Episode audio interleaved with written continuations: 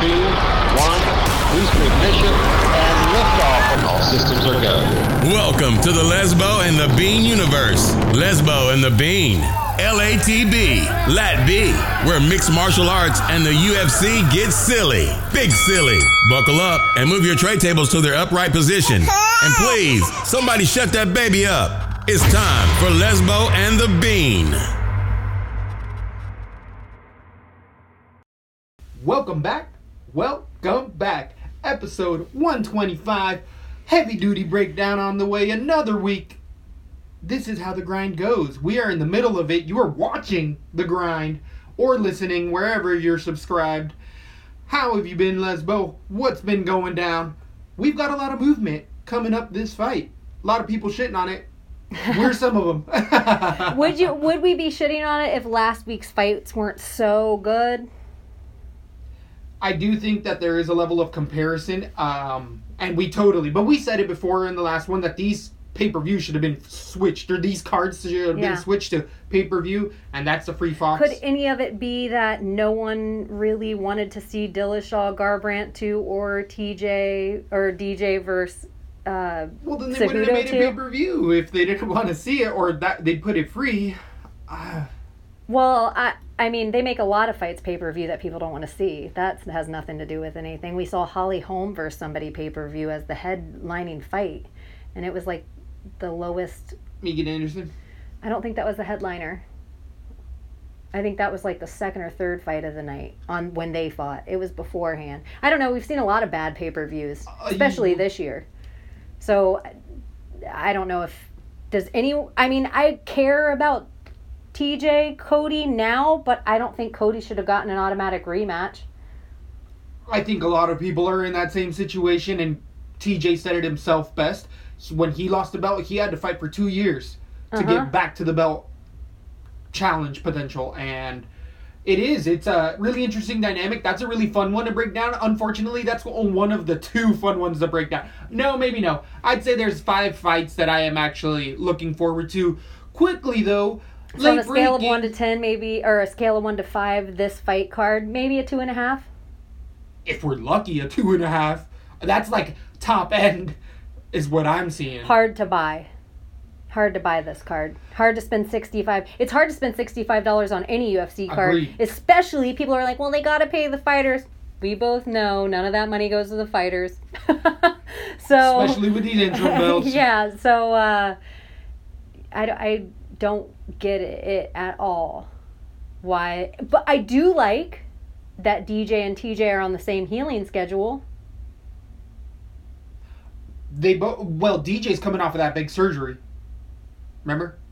Yeah, but I mean, they're both healed right now. They're both fighting at the same So time. yeah. So then, in three months, six months, Yeah. they can potentially do it if TJ gets down there. And Cejudo, the way he's been looking lately, really good test fight for a TJ fight, I think. Interesting. Again, the only other truly interesting bout to break We should down. save it since Uh, it's definitely the way we should be going there. There has been a late breaking cancellation though. Betch Correia versus Aldana before we even get there already fell out. Lesbo is crushed. That was one of her main money makers. You know that dance got you doing. The you know what though? A moves. betch fight out of the 135 division isn't one of the most boring fights to watch. Betch fights usually are somewhat active. I think the gifts are usually the best things that come from bench fights. You know I hate that dirty bench, and she's actually the one who fell out of the oh, fight no. due to injury. I haven't fully disclosed what the injury is, or I haven't been able to find it, but Aldana's already posted her, hey, my competitor fell out. Hopefully she gets better so we can get back in there. And Betch stays in the UFC that much longer. Damn, Betch. In that division of 135, she's going to stay in as long as she wants to. There's I agree. hardly any competition. She's the heel of the division. Who is a bigger heel than her? Of 135. And women in general. Other than Jessica Eye. Other than Jessica Eye. yeah, I don't know. I don't know too many Betch fans. Exactly. She Jessica the Eye has tons of fans. Mhm. Um, everybody, all the other women that are not liked still have fans. Obviously, Cyborg has Cyborg Nation. So even people that hate Cyborg, yeah, Betch. She's the least hated female. least hated or, Or most, most hated most female. hated. Thank you very much. But from the bottom to the top, we had a 13 card bout. Now it whittled down only to 12, but we're going to be able to make some bets throughout the night. Starting Where are we at? UFC LA? We are in UFC. Is it Los Angeles? I don't think it's Angeles, but it is in California. Hopefully, the smoke doesn't get to you because that state's on fire. Look at the news. I have actually family members that hopefully everything goes well for them, but I know that the hills around their houses are burning down right now. Kelseyville, what's up? Clear Lake, California. Whoop whoop. All in Northern Cali. Yeah. Yep, yep, yep, yep. It and is Southern Cali is always on fire. So now both of them are on fire, Yeah. and then you got freaking. Is Hawaii still on fire too? I haven't heard anything about that volcano. Conspiracy, lab B conspiracy. I know that. I think that volcano is what effed up Max. We still haven't figured out what's going on with Max. Officially, Max has been on uh, multiple shows talking about the UFC actually tricked Max into saying, hey, we're going to have a media day because his coaches and staff were concerned, saying, Max is seeming kind of weird. They told Max, come on, we got to go do media. Took him to the emergency room. They ran the gamut of tests. Max didn't know, but he went along once he realized what they were there for. All the neurologists and doctors have all spoken to him, and not one ever talked about a stroke. That has officially been denied. Who is the first to say that? Oh, Nonsense? it was like MMA Mania or something. It was definitely one of the MMA sources in quotations. Um, that. It was a weird it was a weird one. one to come out with. I never thought stroke. In all my and here we always said it. medical They were allegations. It wasn't confirmed, and people were saying one eye's closed more than the other one. He did have some weird stuff, but uh, Max is also saying 145. He's never going to change. He's never missed weight. He's been there through the hard and the easy weight cuts, and uh, he's fine. He it's not the weight cut. So people, Huh. he's dispelling that as well. Something to look out for. But Max is ready to fight. He said, "Hey, I'm comfortable. I'm ready to go if the UFC wants me to get in there." But as far as medically, he's been cleared officially. I'm so glad. He is probably my favorite fighter in the UFC behind Valentina Shevchenko. Whoop, whoop. I really love Max Holloway. He's my favorite champion. Not my champion. So He isn't your champion? I love Max Holloway. I just wanted to be a little bit of a douche. He's a great champion. Who's your favorite champion? DJ baby. Oh, okay. Come I on, thought, you I, do this. I thought you were I'm making DC. money, pound for pound, two, three years in a row, undefeated. People would say boring, all you motherfucking want. You can't mess with the king of the hundred and. I think he's done some exciting things. Oh. I don't think he's. multiple times. And the only reason I ever hear that people say he's not the pound for pound best is because of the caliber of fighter he's gone against, not because Which is- he's boring. which is still super high level caliber guys that he's going against. It's he's just cleared out the division so much that he makes it look less than it is. Yeah, it's like no one can beat him enough to build a name up to be like, oh, remember when Joey Diaz held or Joey B held the belt for three years and Right, where there was a mix up at 155 where every six months you're getting a new champion and it's Yeah. really moving. No, he's been able to stagnate that entire division. That's how fun and interesting. Isn't it funny though? is. Aldo still was a P. No one ever questioned Aldo being pound for pound, and he's only ten pounds heavier. Agreed. And they say higher level competition. A lot of those guys move down eventually. And I still, um, Aldo only gets knocked out by 155ers. Good point. No, no, no. Max Holloway did have 45 twice. Yeah, and we everybody talks about how normal Max Holloway is, and he hasn't been able to make the weight since those two fights. But I love Max Holloway, and for, he hasn't shown me that he isn't a 145er yet. Um, okay. Chito, Chito, Chito. Starting off the night on the pay per view. So we don't know what city we're in though. UFC. That's where we got off the. Oh, that's where it went off the rails. Um, I want to say Anaheim because they're usually there. August 4th, Garbrandt. Oh, I don't have it off the top. But we are off of the top starting with Chito Vera, which this fight shouldn't be here. It is. It's UFC Los Angeles two two Oh, seven. good call, good call. Here I am, LA hating. Dillashaw versus Garbrandt two. And this is a backyard for both of these fighters now. I think TJ spent more time. No, he's in Colorado now. That's so far later. Chito Vera. He isn't. He's not in Colorado. TJ? Yeah. Yeah, we'll talk about it when we get there. Against debuting. we might as well talk about it because it's the most exciting thing on this card and maybe the only thing on the card. Oh, it's not the only one for sure. But I do think he opened a gym in California with That's Cub. Cub and a few other fighters. So he is fighting out of there, training out of there right now. Yep, yep, and splitting time in Colorado. So Chito Vera debuting Wuliji Buren. Buren coming off of the China scene. Both of these fighters are coming off of a loss. Debut or not debut for Buren. Buren actually lost to Rolando Dy or D, the Filipino fighter, in a decision eight months ago.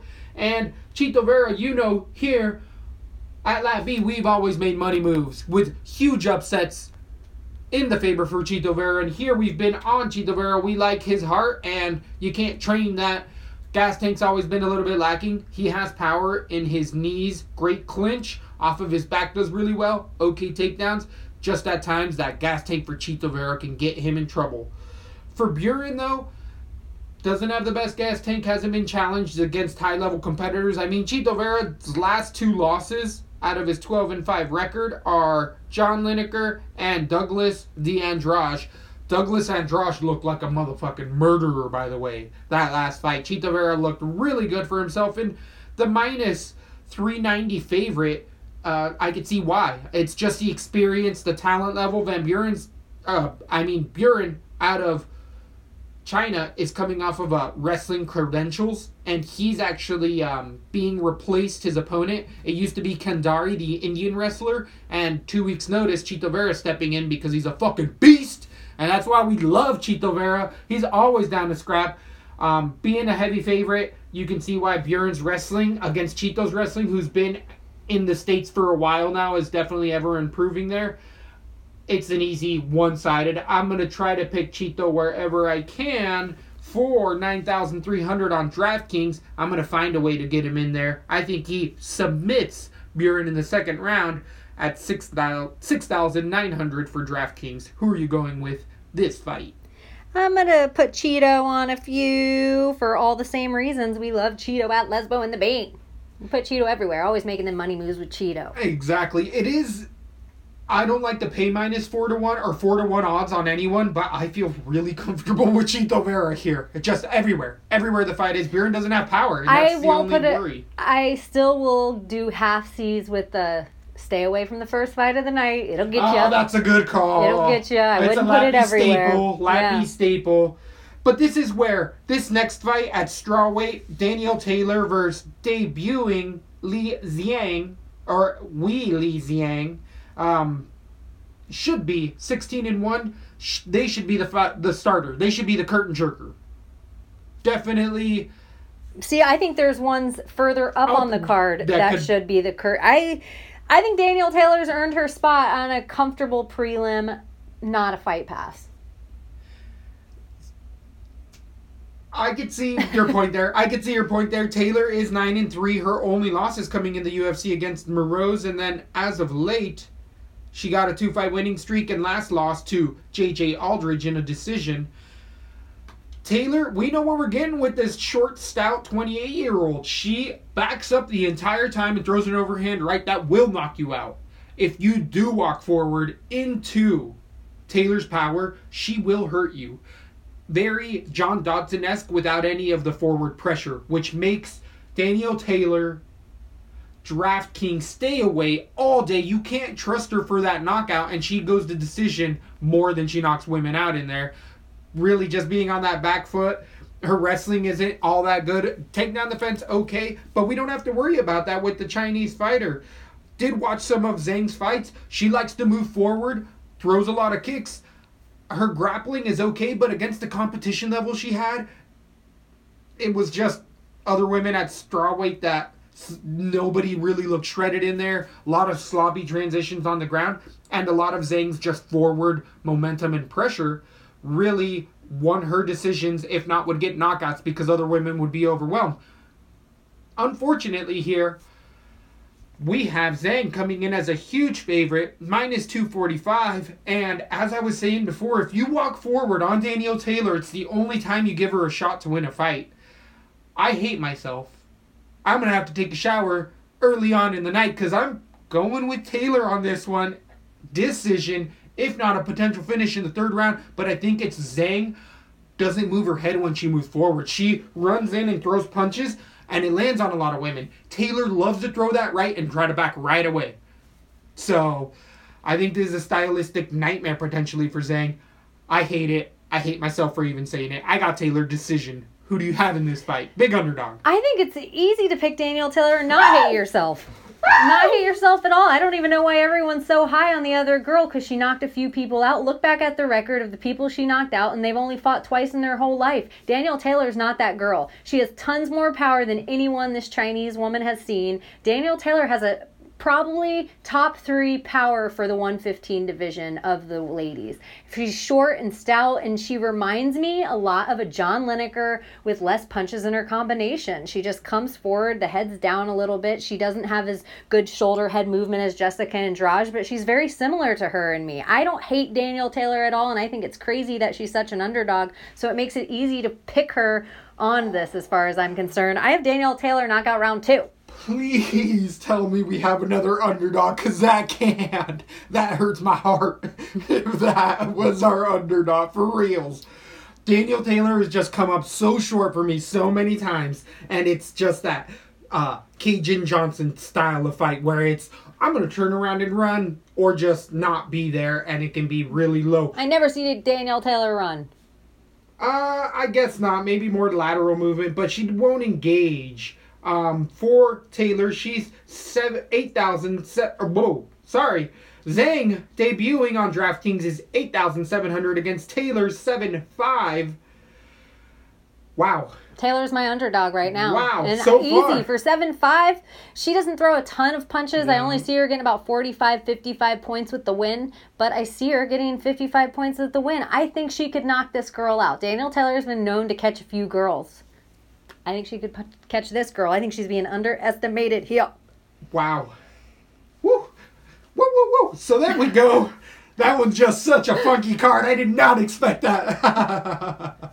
then we go to the 135 pound division, I, I do believe I always pick Danielle Taylor. I feel like wh- I'm always in that boat too, and I'm always like, she's got power, but it's a puncher's chance. And then all of a sudden, she throws four punches. I'm watching her get fight. better and better and better and better. And Moroz, for all intents and purposes, tons more experience than Taylor.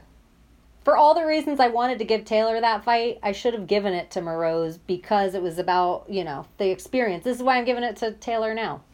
She got that UFC experience. She does. That She does, and I do like to give people the advantage for that because Zhang hasn't fought in that type of. I don't care who it is. It's the UFC, different level, different big level change for them. At 135 though, we have Kyung Ho Kang against Ricardo Ramos.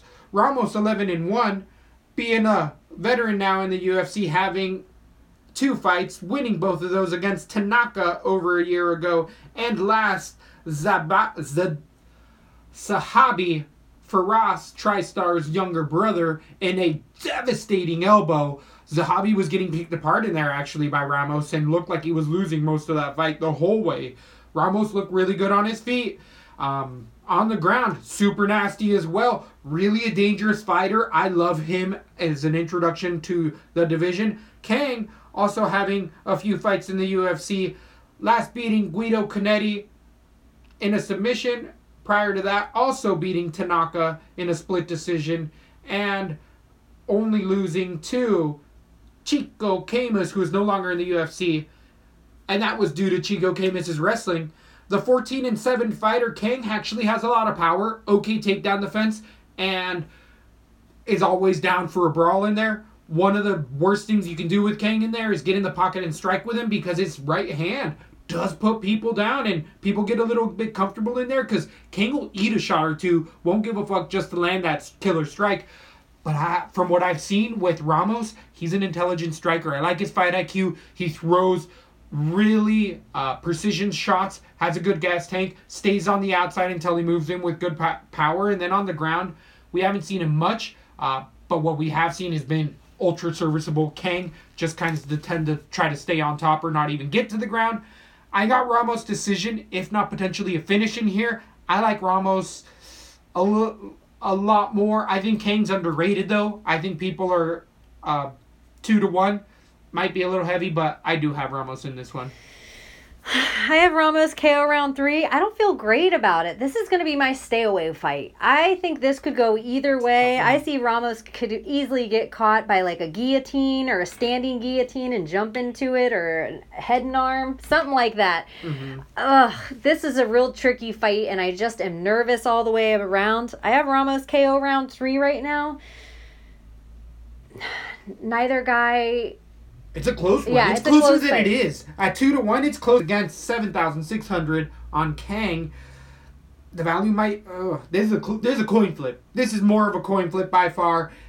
Again, interesting fight when we can't too. call them. Interesting fight. So one we're looking forward to. This is a banger though. I do see Yeah, this it'll be being a- a, I- a fight of the night potential. if it's not if it ends up being a banger i think ramos wins it and i think he can catch him by the late round two early round three if it ends up being a grinder it could be boring af and i think that Kang could catch a submission or take out enough of ricardo's uh, cardio that it ends up just being sluggish by the end of round two and round three i'm nervous like it could be the best fight or if if it's the the fight you think, I feel good about the Ramos pick. Right. Uh, it, it's going to be a fun one in there. Definitely looking forward to that one.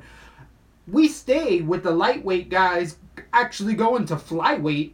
Jose Shorty Torres against Alex Perez.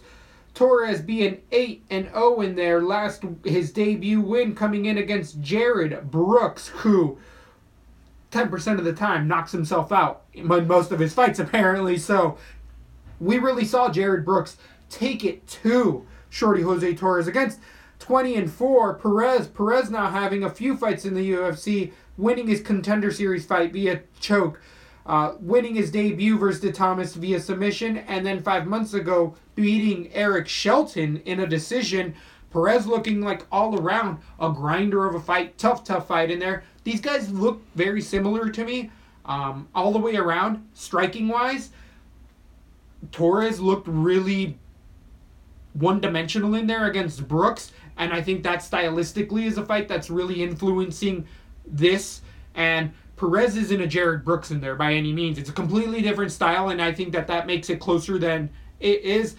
The ground advantage, I think, is going to neutralize each other out uh, with Perez wanting to get it to the ground, but Shorty Torres being able to keep it standing. I got a coin flip here. I think Torres is a live dog, and this is a near even fight. Minus 145 for Perez. I got the decision. I think this is a 29 28. It could go either way. I'm not gonna expose myself too much on DraftKings because I think this is this goes to decision. This is gonna be a fun one. I think people are overstating Torres's, even though it's a coin flip, last win because it was. I totally do. I actually have Perez walking away with this. I think he handles Torres everywhere. I thought Torres was handled in his last fight in every aspect of the fight, and he did not look great to me at all. I bet he got last less points than Jarred Brooks, even though he had the finish. He didn't throw anything the whole fight. He was manhandled the entire Yep. fight and then threw up a submission right at the end. So I have Perez KO round two. I don't like Jose Torres going forward, and I don't remember seeing UFC caliber action from him last time in there. So Wow. yeah, Wow. wow I got wow. it handedly. Alex Perez. Perez eight thousand four hundred against Torres is seven thousand eight hundred. Uh, I think I am going to expose myself a bit more to Perez than Torres, as well as that gas tank. Seen a bit better on Perez than Torres. I think most people are siding with that. Then we go to the flyweights, 145 pounds. Sherman, Sher, Sheymon, Moraes versus Matt Sayles. Sayles, 7 and 1, coming in off of a contender series win. He ended up beating, uh, winning via ground and pound a month ago. So he's coming in semi short notice against the 9 and 2 fighter. Moraes losing to Magomedsharipov via submission Darce choke. So that doesn't look so bad in hindsight because Sharipov is a bit of a monster. Moraes coming in out of Brazil, 27 years old against the 24 year old, tends to be a good striker. Um, on the ground is high level. the tape that, with Moraes, or with the uh, fight that he just lost to the Russian Zabit, he looked good in there. Zabit really had to work at that fight, and a lot of people said, "Hey, they saw holes in there, and those holes were created because Moraes was a live dog in there. Never gave up, never stepped backwards." Finally, the submission came, but I don't see that type of output, that type of spinning action, that type of pressure coming from Matt Sayles. Sayles is all around a good fighter. He doesn't stick that out to me anywhere. Stands behind his uh, wrestling okay. Out of Alliance MMA, he's training with Dominick Cruz. Has that type of footwork at Jeremy times. Stephens. All those guys, he's definitely practicing high level. This one is near even as well. This is a coin flip. Minus 110 against minus 120 for Matt Sayles. Sayles being the slight favorite here. Slight, slight favorite. Um, I think Moraes pulls this off just because coming off of that Zabit fight, Moraes is like, whoa, that's an elite guy. That's what I need to do to be elite. Sayles hasn't had that yet. He's beat contender series guys and other guys that are at his level. Moraes is going to grow so much faster after that loss because he now again is like, all right, that's what I need to do. I see the growth being there for Moraes. I'm going decision, possibly a finish. I like Moraes here. I think this is going to stay at minus 115 by the closing odds. Who do you have in this fight? I got decision, Moraes. I agree with you. I remember about the Zabit fight. Moraes looking really good and Zabit not looking as hot of a prospect as everyone making him out to be. And I love Zabit. I just remember like the fire was hot going into the fight and I was like, huh. So I think um, Moraes is one of those guys that maybe makes people if he made somebody like Zabit look bad who is somebody that a coach is like this is the best fighter I've ever worked with ever ever ever in my life Zabit is like the most elite out of all these other elite athletes that I've worked with then maybe Moraes is too. So I got Moraes KO round three, and it's not because of anything Matt Sayles is or isn't. It's just because Sheymon was in a real fight with Zabit last fight and looked really good. I think if a guy's not elite, what's going to happen? I agree with you. So 8,300 for Sayles against Moraes is 7,900. I am loving that price on DraftKings. If we're both feeling decided on that, I feel like I'm going to get a good amount of exposure to Moraes as well. Not 100%. Nothing should be 100% because that'll fucking ruin your night. But I'm going to say in that 75% range of cards, I'm going to put Moraes. Then we go to the bantamweights. This is going to be the little guys for most of the night. I don't know if we do have anyone getting higher that we're getting too This should have been the fight there. that opened the night. Ooh, interesting. At bantamweight, Ricky Simon against Montel Jackson. Jackson being six and zero, winning his debut fight at the Contender Series against Delicchio. Simon being thirteen and one, winning his first fight in the UFC against Merab Dakishvili three months ago. This is a lot like the Torres fight with the Jarred Brooks situation, where Simone Simon was picked apart that entire fight. He was outworked by Dakishvili. Dakishvili said that he was pumping his legs, but he was out. I had Simon winning that fight, and I thought Simon lost that fight, other than them saying, hey, that dude was out. Yeah, he a lost the entire fight. fight. All three rounds Yeah. decided 30 27. Agreed. Simone was uh, just a stick in the mud compared to Zabit, but I don't think that Montel can mimic that stylistic matchup by any means whatsoever. Again, this is a huge step up for the bantamweight coming out of Pura Vida MMA. They have a couple UFC fighters, but the minus 200 favorite, I do think that these guys are at the same level. Sim- Simon's last win was a, a little flukish, but I do think that all the way around, uh, Simon can get this to the ground and end up keeping it there more so. I think after the striking clinic that was just put against him against uh, Dakishvili, Simone's going to really implement a wrestling heavy game as well as that gas tank is going to grow more for Simon. Same situation as before. Then Jackson, who just won a fight, first round TKO. I think Simon gets it into the later rounds. I do see a finish in the second or third for Simon via submission because I do think that the advantage is definitely there for him if he chooses to go there. I got submission round number three, Simon. Who do you have in this fight? I think Montel Jackson has twice the power of Dakashvili, and I think Simon's going to be in trouble here. He took so much damage in that last fight and still had his wits about him to pull off a submission right at the tail end, but I just think he took so much damage because Dakashvili isn't that powerful. So I think Montel Jackson is going to catch him at the beginning of round two, end of round one. I got Jackson KO round two. Woo! Splitting it finally. I didn't like anything I saw from Simone last fight or Simon or whatever. Yeah, I, I did not like confused. anything I saw, and I don't love Dvalishvili enough to have been high on him just getting manhandled for the three rounds before the submission. So I'm just going with a guy with tons of power over a guy that didn't show me anything. Then we go to the headlining FS1. Con- what is it? Uh, debut, not debut.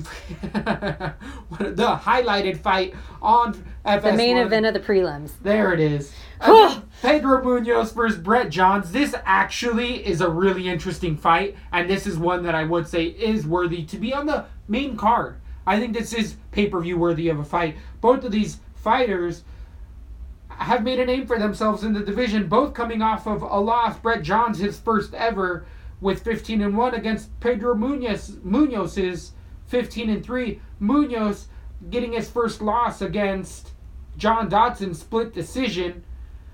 But prior to that, beating Rob Font and a few other guys, Stasiak, who else did he beat in there? Scoggins and Russell Doane, where Brett Johns his only loss to Aljamain Sterling, but beat Soto as a big underdog. He also manhandled Albert Morales and Kohak or Quack, who was on earlier as well.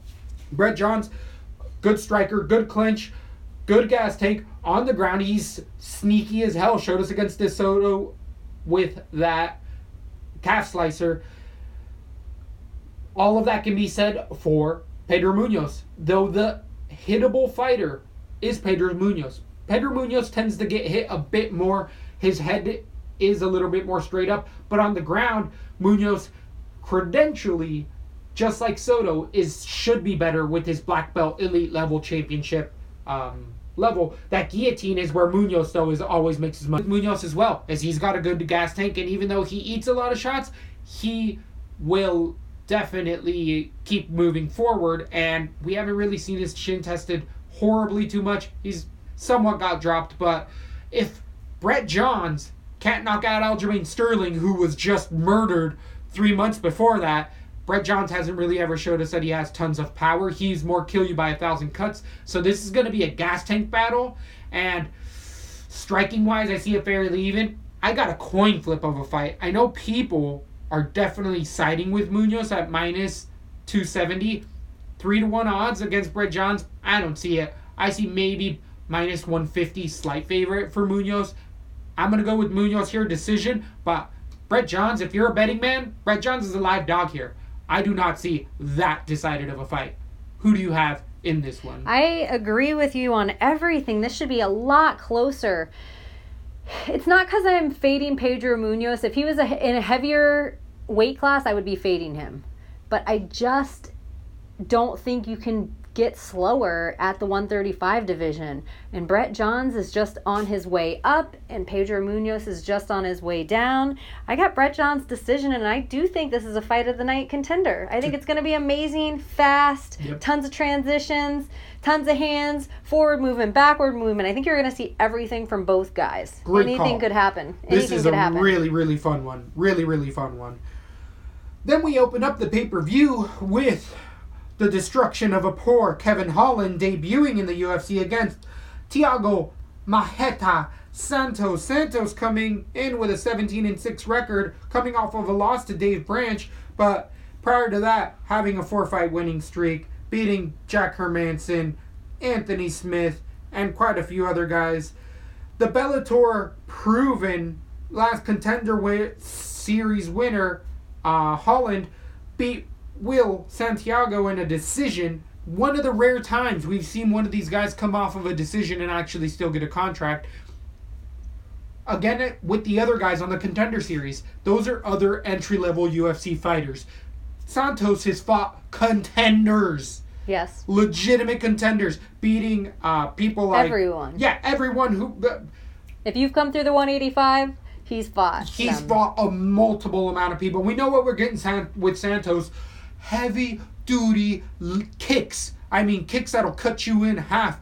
Branch, elite level guy. Branch has only lost to very few people in there. Yeah, David Branch gets no respect At all. So losing to David Branch is not a. doesn't look bad at all. And that Anthony, We might have had David fight- Branch in that fight. Uh, yeah, and I did have Branch in that fight um, as a big two to one underdog I against Santos. did, yeah. totally.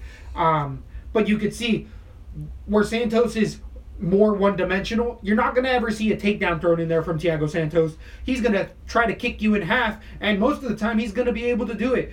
Able to get in there in grueling fights. Has a good gas tank for as much power as he throws. He does slow down but he is such a power striker in that first round that a lot of people cannot deal with it.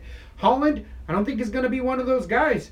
At 13 and 3, he's a 25 year old prospect that is should be fighting much lower caliber, but uh, somebody gave him a shot to be on the pay per view, and like any young fighter, yes, boss, I'll take whoever you want. I don't Yeah. want to be. I I'll don't be a highlight reel, sure. Sure, you're gonna put me on a pay per view card my first fight. Yep, sure. All right, let's do it.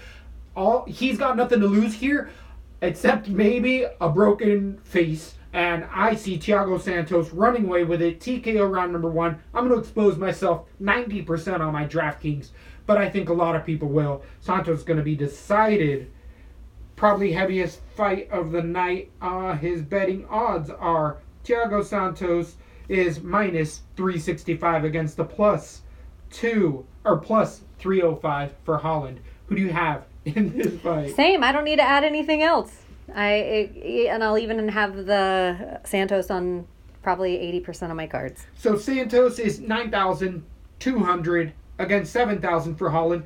I think that that line is spot on because I see a TKO round number one. So you're going to get your 100 plus points. Then we go to the straw weights at 115 pounds. Polyana Viana versus JJ Aldrich. Polyana coming in with a 10 and 1 record, last beating Stevenson, who was Jer- Joe, Jeremy Stevenson's, or yeah, Jeremy Stevenson's wife. That's her biggest claim to fame. Stevens or Stevenson? Uh, Stevens, it is no, it's Stevens. Uh, Jeremy Stephens' wife, but she's 35 and was already a fade debuting in there against Viana, who looked good against somebody who probably doesn't deserve to be in there, who got her shot because of Stevens' name. JJ Aldrich, last winning, she's six and two, only losing in the UFC to Juliana Lima, last beating Danielle Taylor. Then she beat who was it prior to that? Mijion. and also having some And Invicta she lost to experience. Lima. She lost to Lima in there, but JJ Aldrich likes to be a striker, stays on the outside, very Chookagian, like we saw in that. Doesn't go to the Yeah. ground on the ground, doesn't do tons. Viana has a good ground game as well. This is one where I'm gonna go uh, refill my drink. I don't see a finish coming either way, but I do expect to see Aldrich just stay on the outside more. Viana had good forward pressure against the fighter again, who I don't think deserves to be in there. The Brazilian fighter has a lot of growing to do. I just think that this is gonna be slop city all the way around for both ladies. The experience, I'm siding with the experience in Aldrich, but uh, I'm gonna stay away from this everywhere. Betting lines, everything. I don't like this being on the pay per view at all. I think that they could have replaced this with quite a few other fights and it would have made more sense because you're not helping the buys with this fight at all. And you're not helping for new fans that maybe are tuning in for the first time if they think this is might be it's going to be the possibility of a fight they get to see. I agree with you. I actually see Aldrich um, handling this a little better than everybody thinks. I agree. The decided minus 270 favorite I'm, for Viana? is Viana like? Am I forgetting who she is or something? It, it's is there am I having a brain fart on what she's done? But as far as I can tell, she's only beat girls that never fought before. Yes, It'd be like she fought me in her last fight and submitted me. So what? she moves forward really well, and she has that killer instinct. So a lot of people are putting money on that. But again, I those think are zero looked zero good against fighters. Danielle Taylor. Yeah. I was actually surprised at how well she handled every round of She that could put a fight. game plan took together. a ton of took a ton of power punches too. She's not going to have to worry about that, in my opinion. I got Aldrich's decision. Mm-hmm. Decision as well. Viana nine thousand or eight thousand nine hundred against JJ Aldrich seven thousand three hundred. Wow. So we have one of the few women that has beat Daniel Taylor as our other underdog of the night. Wowza! Woo! This is a fun fight night, ladies and gentlemen. Fun fight night we have underway. Then we go to Cub Swanson at 145 pounds against Renato Carneiro. This is actually a hell of an exciting bout. Carneiro coming in at 12 and 1, only lost in the UFC to Brian T City Ortega, but Carneiro last beating Kev- Calvin Kattar three months ago and really putting on a clinic, clinic beating also Jeremy Stephens in a split decision. Carneiro um, has high credentials in there. Uh, a lot of people seeing being a top contender in there, and I agree. For his size, the way he moves, his Muay Thai head movement, ground specialty, Carneiro is a son of a bitch for anybody in there, and he was picking apart T City until that triangle, that jumping triangle came in the third round. Cub Swanson though, 25 and 9, ever perennial gatekeeper for that top five spot. Cub Swanson is no chump and only loses to really elite guys. Brian Ortega with a submission in there, and his two last fight losing streak, and Frankie Edgar decision. I mean, those are top also three and four fighters. So Cub Swanson, we know what we get in there. Doesn't have tons of power, but can really use his wrestling to dominate fights in there. Um, can be susceptible to submissions. Got a good gas tank, not tons of power, and is just seasoned. The biggest detriment to Cub Swanson at this point Like in a good saddle. definitely. Or a good steak. I guess you don't have to season a good steak. what we are, what we will see though, is a lot of blood on that steak because Cub Swanson cuts incredibly easily, which is going to make the fight look that much more one-sided with the precision striking that we see with Carneiro in there. Carneiro also throws really good, well-timed elbows in there. I don't like the minus 330 underdog for Cub Swanson plus 450 is just a little bit disrespectful. And that has been all betters. The line actually opened up at minus 165 Carneiro, which I'm spot on. Carneiro deserves to be the favorite here with everything we've been seeing and how he's moving forward as Cubs kind of slowly moving down. But 400, I think 215. I could see between Two 150, 215. I see 150 minus 150 between 200. I'm totally okay with that. Before there's no value there for Carneiro at all. I am deciding with Carneiro decision. I could even see a later finish here, but I just think Cub Swanson definitely has more of a shot than four to one. Much more of a shot. I agree. And he's been training now in strength and conditioning with TJ at their new training Good call. center. And it's uh, Rain, like train, but it's R E I G. N. Same as Rain Training Center. Um, yeah. But uh, the thing, but I think it's like train, the rain inside of the train. I don't know. Yes, whatever. it is. It is. You're correct. You're correct. Um, but Cub's body looks better than I've ever seen it right now. He looks amazing. Um, TJ says he's in the best shape ever, and I like everything that TJ's had going on. So if that rubs off on Cub a little bit, he should not even be close to an underdog. He should be a live dog at 150 or two Yep. under. At 450, I actually think there's a little bit of money to be made on Cub because I don't see tons of power coming from Carneiro, and Cub has a good chin. He makes for an exciting fight. So even if he doesn't land a bunch of punches, if he's four to one favorite, then Cub's going to be worth every cent on DraftKings. He's going to at least get 40 points.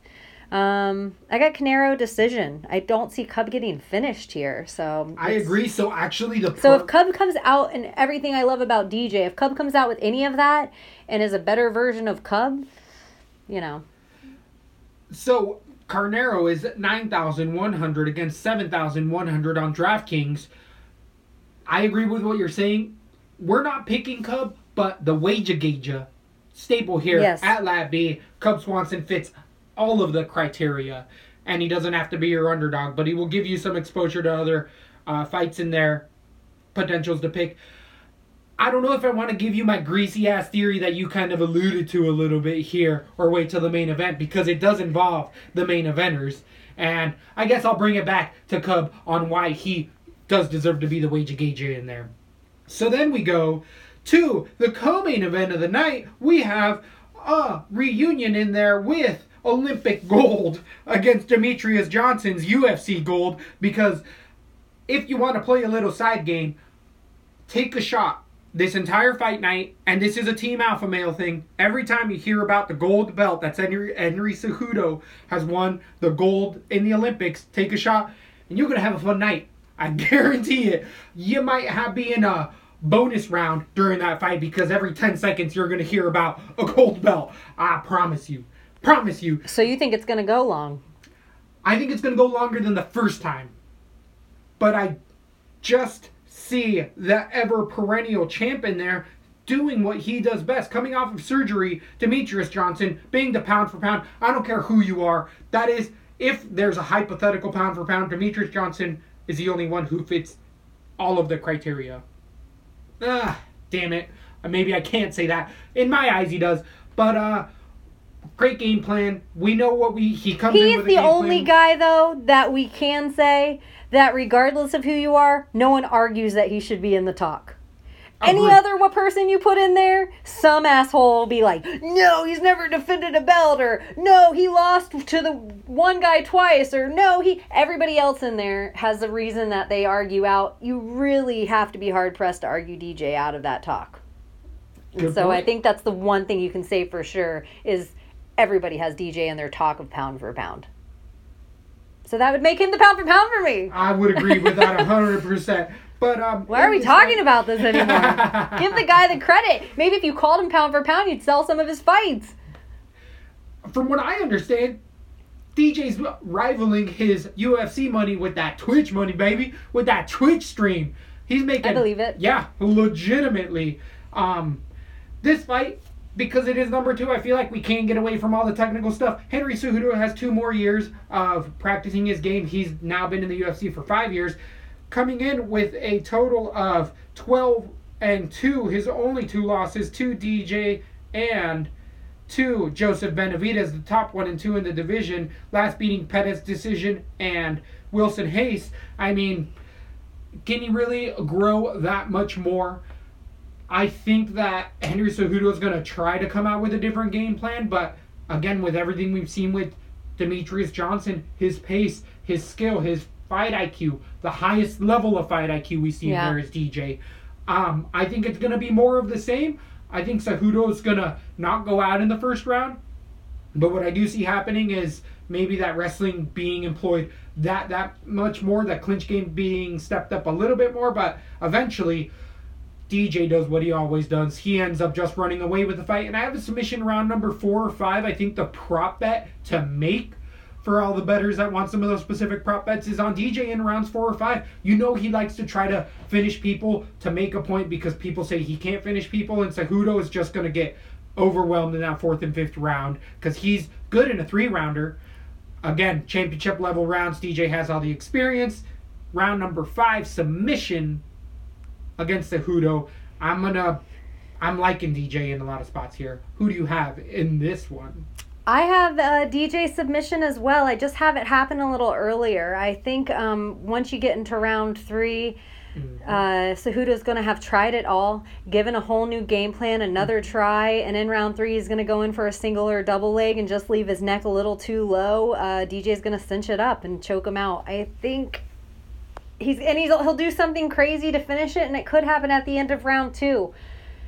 I think Demetrious Johnson is the best everywhere and he's changing the game every time he goes into the octagon and every time we get to see him have a proper amount of time to prepare for a guy he finishes it spectacularly so i think this is going to be something he already knows Cejudo going in and Cejudo is his downfall is he is that great grappler who fell in love with his striking. Yep. And you can't, ch- I don't, I think your worst idea would be to totally try to change who you are as a fighter going in against DJ. I think you would just find a way to tighten your screws on the things you're already amazing at. Um, yeah, I got Demetrius, and I think it's pretty easily. 9,400 on DraftKings against the 6,800 for Cejudo, minus 500 against the plus 400 for Henry Cejudo. I think uh, I can't say that that's wrong, even though I don't like those odds. There's no value in DJ there. The prop bet though, being um, in that fourth or fifth round, you're gonna get a lot of odds. But I like also the submission play for Yeah. DJ. You're gonna get a little more value there. Because everyone's depending on what it assuming that he won't go for a submission because he knocked him out last time. Exactly. So yeah, there is potential there to have some money. But that twitch, like you're saying, I think there's something to be said about the hand-eye coordination that Demetrious Johnson has. That's on the next level, and he sees what other fighters might see a split second later than him, and that's how he caught Henry Cejudo the last time, and it could happen the very same way again. His only, I mean, it sucks. Henry Cejudo's only way of beating him is staying on the feet, and that is where. You, How you gonna do Yeah. that? How are you gonna do that? Then we go to the main event at bantamweight, 135 pounds. We stayed in that lightweight, lighter weight division in the UFC uh, the entire night. I think Marreta versus Holland is at 185 is like the heavyweights of the night, or they're the heaviest guys by far. But we're getting another number two in there. Cody Garbrandt getting the immediate title challenge after being finished in their last bout against TJ Dillashaw. Both of these guys are definitely the top five, if not top three fighters at the division. We're just waiting for TJ to win again so he can fight DJ and move down, and that would be hella, hella fun. Um, but this is a near even fight because it was a close one. In the first fight, Cody hurt TJ with the right hand, and then TJ was saved by the bell. I mean, TJ was all sorts of hurt, and then the the round went over, or the round ended. TJ came back, put a game plan together, and ended up finishing Cody with a right as well by stepping in with a beautiful switching right.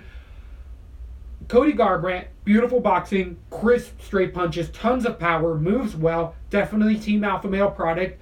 TJ Dillashaw is all of that and a bag of chips.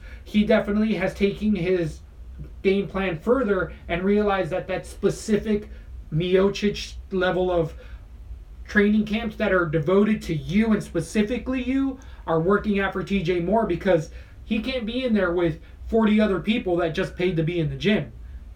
It does affect the level of one-on-one specificness, specificity that you get in the gym. And I do think that we're seeing these tailor-made camps definitely benefiting fighters more. So, I see more of the same happening but more tentative for both fighters. I think that first fight was really, really fun, and they both got hurt because they both were so Super up. emotional. It's super emotional. They both felt each other's power, and like we saw in that T Wood Thompson fight, they didn't get in as many scraps as they did in the first fight. Why? Because they both understand each other's power. So this is going to be much more of a technical game. This is going to be much of a more of a battle of inches by far, and this is going to be a technically sound bout. This is still has potential for fight of the night, and. I think they both can get hurt. I don't. I'm not worried about either one of their chins. What I have seen, though, specifically a lot more in this fight is the respect for both fighters. Cody Garbrandt has definitely mined his p's and q's a whole lot more. At times, being like, "Hey, not talking as much shit as before," and I think that's indicative of what's going to happen in the fight. Where Cody isn't going to come in there and expose himself to the big shot like he did, the same as um, TJ did with his knockout. Look at where TJ walked into that punch because he was trying to make something happen. I think both guys are going to be much more on the back foot and picking their shots much more carefully. But I do have TJ winning this in a decision. I have decision Wow. written all over this. All all over this for everything that I was alluding to first. I want to hear what you're going to say about this fight, and then I got a grease one. I got a greasy one for you. Okay. I um, have Dillashaw in an easy uh, knockout. I think Cody is still too emotional in there. And T- in my opinion, Dillashaw is one of the guys that should be in that pound for pound talk all day. Even if you look back at the Dominick Cruz, which Cody handled Dominick Cruz in that fight. But in my opinion, TJ never lost his belt to begin with for Dom to have had it to give to Cody. I don't know if Cody should have been through the ranks as quickly and he beat Dom, who wasn't the Dom of yesteryear. TJ's beat all the best guys. TJ is entirely a different fighter. It takes a whole camp, like you're saying, to kind of put together these game plans to beat each fighter. Where I think TJ, what he has going on in there, he's really the only guy that I can even see close coming to where I would have a him and Hein on who can beat DJ. He would be a guy because I do think TJ of what he's put together in there is something special. He walked right into Cody's hardest punch, like you're saying. Yep. He walked right into Yep. it. It didn't friggin' knock him out. So I'm not worried about him getting knocked out. I think TJ has a great chin and he's taken Cody's best power. The second he took the best power and he realized it, the fight was a whole different fight from that moment on. So I actually think you get a different D- T- TJ going in because TJ's already felt Cody's hardest strike and it didn't put him down. So I think you get that much more aggressive TJ, that much more of a TJ wearing out Cody's cardio in a way he's never had it worn out. I do think Cody has crisp, excellent boxing. I still think the most amount of experience that he's had in there is the fight he got knocked out against TJ the last time. I just think TJ is one of the greats. I think we'll be talking about him as one of the greats, and I don't think he needs to beat Cody again to solidify that at all, but it's here, so okay. What would beating DJ absolutely Yes. solidify it? Yes. Because that is the next super fight. I mean, that's what we all And a lot of happen. people that when he lost his belt, a lot of people did not agree that he should have lost that belt. So it's almost like the one the, the loss like Jon Jones had, where Yep. it's like, ugh, he shouldn't have had that one L though on his record. So that's kind of how I feel about it with TJ. I really like TJ in this fight. So, just to not completely be overly one sided, Cody Garbrandt, a lot of people have been saying that he was hurt. He was having all those back issues. They moved that fight back multiple times the first time around due to Cody's Gar- Garbrandt's back issues. But now he's had over six months. He's had all of his surgeries. He's actually had a full training camp. So, just throwing that out there in case it's people are like, oh, you're all just just on TJ. Garbrandt, it might be looking better than he was before. Minus 120 favorite or near even against minus 105 for Cody Garbrandt. TJ being the slight favorite there. I see this being minus 115 by the end of the by the fight time. Um, I see. I see TJ taking. I see TJ being a two to one by fight time. 8,200 on DraftKings for TJ against 8,000 for Cody Garbrandt. That's a little too close for me. So Hey, I think there's money to be made on TJ I, there. I think I'm going to put TJ. I'm going to expose myself to him more. I could even see this being a five rounder. I stacking a couple of these guys, maybe on those double up tournaments where you just need two to get over 60.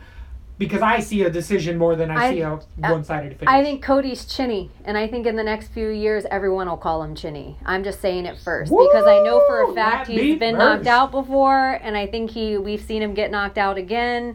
I think in he'll be somebody who's known as a chinny fighter so the at Latvi, 135, mind you. the Latby conspiracy that I want to throw your way. Do you remember the first time around when uh, there was some really, r- absolutely ridiculous talk where Cody Garbrandt was telling TJ that who showed Team Alpha Male how to do steroids? TJ. Oh, yeah, yeah. Remember all that? Well, that didn't just evaporate for me. I'm just like, dang, that's crazy.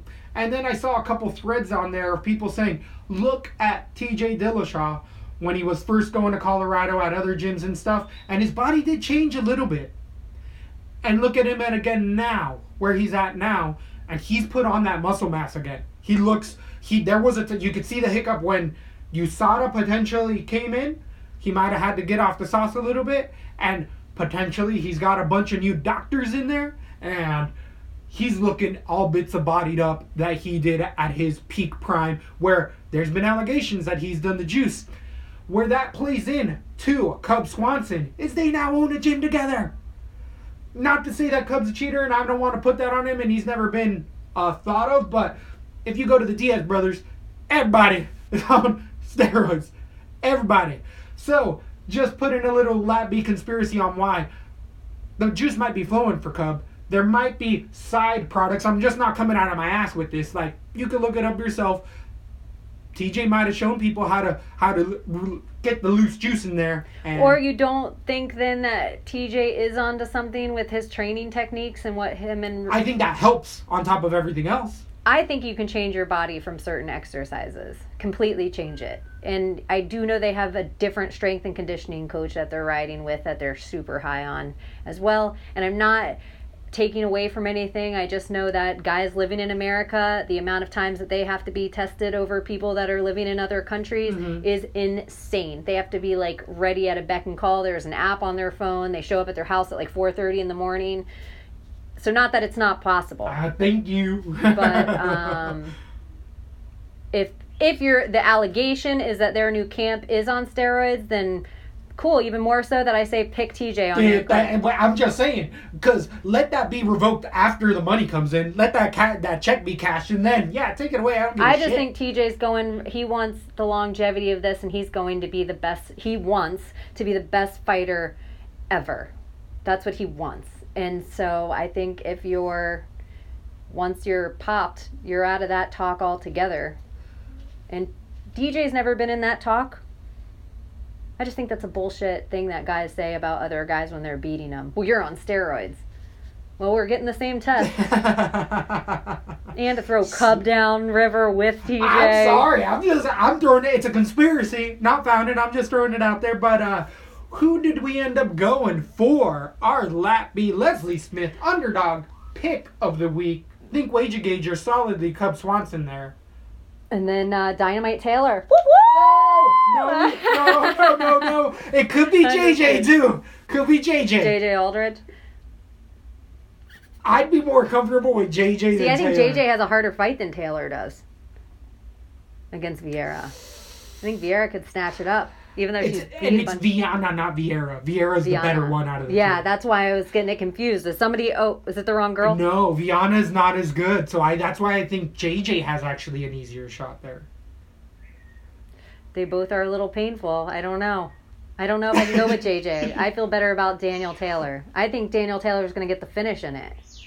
Oh man, I, do we not have one? Do they cancel each other out? Do two negatives make a positive? Which I guess means we have to pick one then. If you're listening, maybe you have to make your own Leslie Smith underdog pick. you got some choices. Yeah. So thank you for listening, and we will see you on Sunday. Let's the beat. Thanks for listening to Lat B. For all things Lesbo and the Bean, head over to lesboandthebean.com or follow us on Instagram, Facebook, and Twitter.